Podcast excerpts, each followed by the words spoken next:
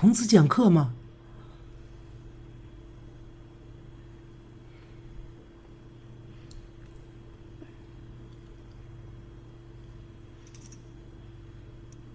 那苏格拉底呢？他们两个都不讲课，聊天散步。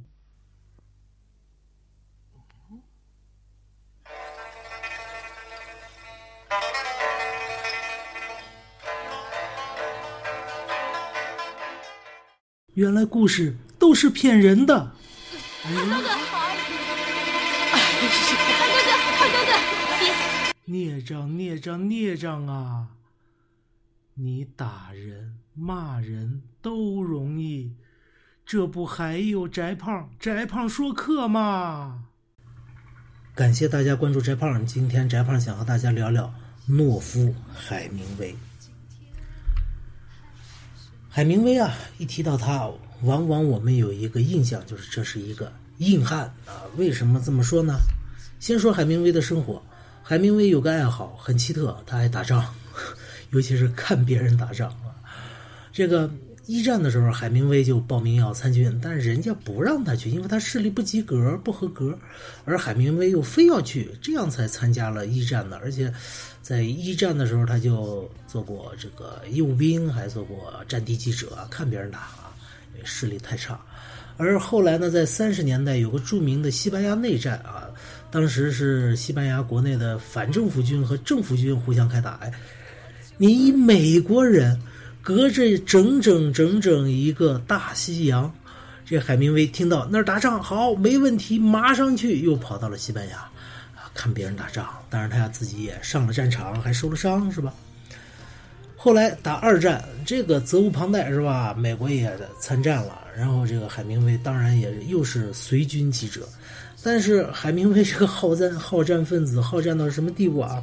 当他听说德国的潜艇经常击沉美国的商船的时候，海明威把自己家里的一艘小游艇改装，改装成了一个驱逐舰。然后开着自己这小船，就在大西洋上来回飘荡啊！要发现德国潜艇啊！这当然发现了吗？没有，德国潜艇哪有那么好发现了？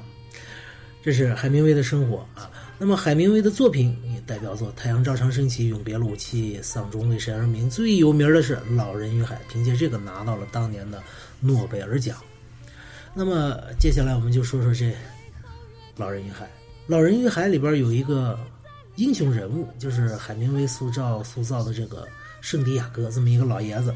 这老爷子有如下几个特点啊：第一，这个老爷子是个孤单的人，很孤独，他没有别的子女，只有一个女儿，而且女儿还不在身边。那他平常的生活呢，就靠一个小孩子啊，有这么一个小男孩经常过来照顾他，所以是个很孤独的人。哎，你看，符合英雄的定义吧？我们往往说英雄就是。孤胆英雄是吧？第二，这个老爷子战斗力爆表啊！在《老人与海》里边，老爷子一开始出去要打鱼，遇到一条巨大的马林鱼，这马林鱼比人估计还大。然后这马林鱼呢，呃，咬上钩之后不屈服啊，来回挣扎。一般人呐也就放弃了，因为那么大一条鱼实在是很困难，要把它打起来，而且，呃。老头当时就乘着一个小破船，是吧？呃，很容易搞不好就被这马林鱼就拽翻了嘛。所以一般渔夫会放弃，但是老老爷子不啊，想方设法和这马林鱼斗智斗勇，最后把马林鱼虐待致死，是吧？打了鱼之后就完事儿了吗？没有，老头在把这个大的战利品往回运的时候，遇遇上了一群鲨鱼，这群鲨鱼要吃这个马林鱼的鱼肉。然后老头呢，就还和这鲨鱼来回搏斗啊，用船桨，用这个拳头啊，用小刀来回和鲨鱼搏斗。最后啊，当然没搏斗完了，因为这个鲨鱼数量很多嘛。啊，其其其实翟胖想了一下，如果我面对那个场景，看到一群鲨鱼向我游来，我在那么一个小船上，我的第一反应肯定是把马林鱼先扔掉啊，这个不要打鱼不成。反赔性命是吧？老爷子不战斗力爆表，和鲨鱼依然搏斗。当然，老爷子最后的结果不太好啊，很落寞。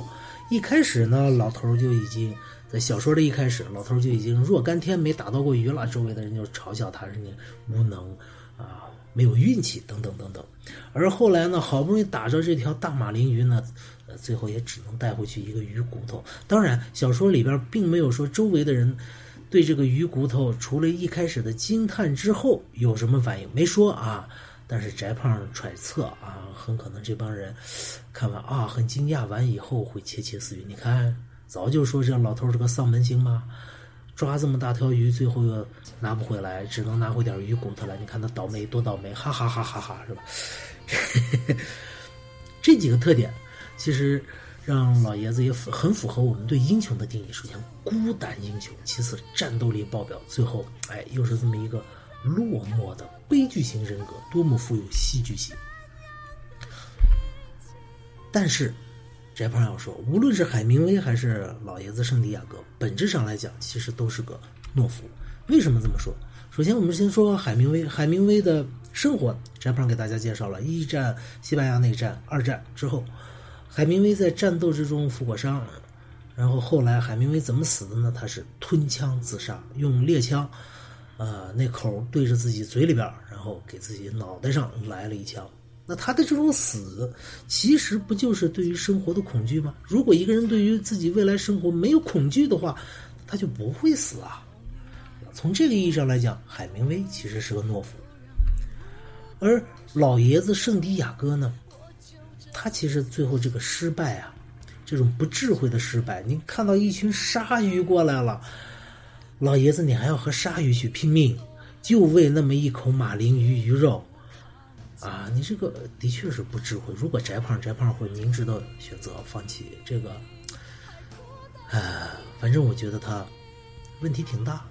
你这个赔上性命至于吗？就为那么一条鱼，是鱼重要还是人重要呢？从这儿，翟胖体会到了另另外一重意思，就是这个圣地亚哥。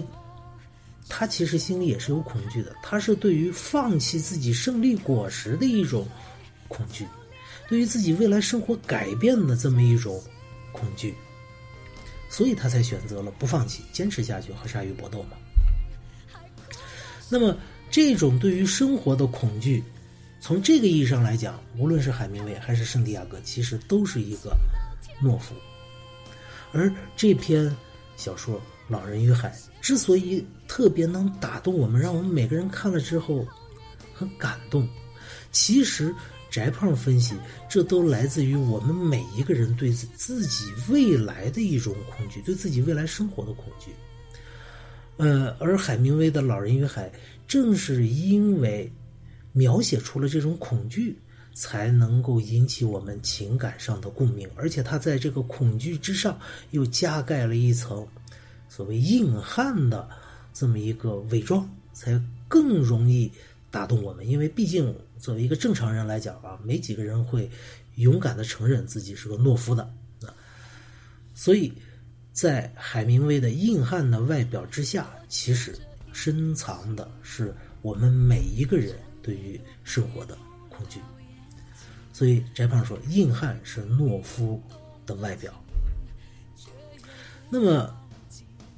从这个意义上来讲，翟胖总结出以下几个规律：第一，一个真正的硬汉必定得先是个懦夫。为什么呢？因为真正的硬汉他是什么意思？他是知其不可为而为之，这才叫真正的硬汉呢。而那种不知其不可为而为之，也就是无知者无畏的去把一个事情办成，翟胖认为这并不是真正的硬汉，这只能说说是走狗屎运吧。而真正的硬汉是要有知道这种不可为再去为的，所以，当他知道不可为的时候，他本质上就已经是一个懦夫了。否则的话，他为什么要把这个不可为变成可为，把不可能发生的事情变成发生的事情？这都来源于对于自己心中恐惧的一种。掩盖，我想通过这个事实来掩盖我是一个懦夫。其次，每个所谓硬汉，他的硬就是对于自己对恐惧的了解，他知道自己哪里是呃自己的弱点，哪里是自己的劣势，他才会在这个方面想尽办法去弥补。就像女孩子的化妆，知道自己脸上疙瘩多，那就多砸点粉；知道自己眉毛少，那就多描两笔眉。否则，一个正常人是不会故意去上比较厚的粉，故意去画比较粗的眉的，蜡笔小新除外，是吧？最后呢，就是如果您真想成为一个海明威那样的硬汉的话，你必须先软，没软你怎么能硬呢？没有心中的柔软，你就不知道该去如何坚硬。好，这就是翟胖今天的分析。懦夫，海明威和他的懦夫主人公圣地亚哥。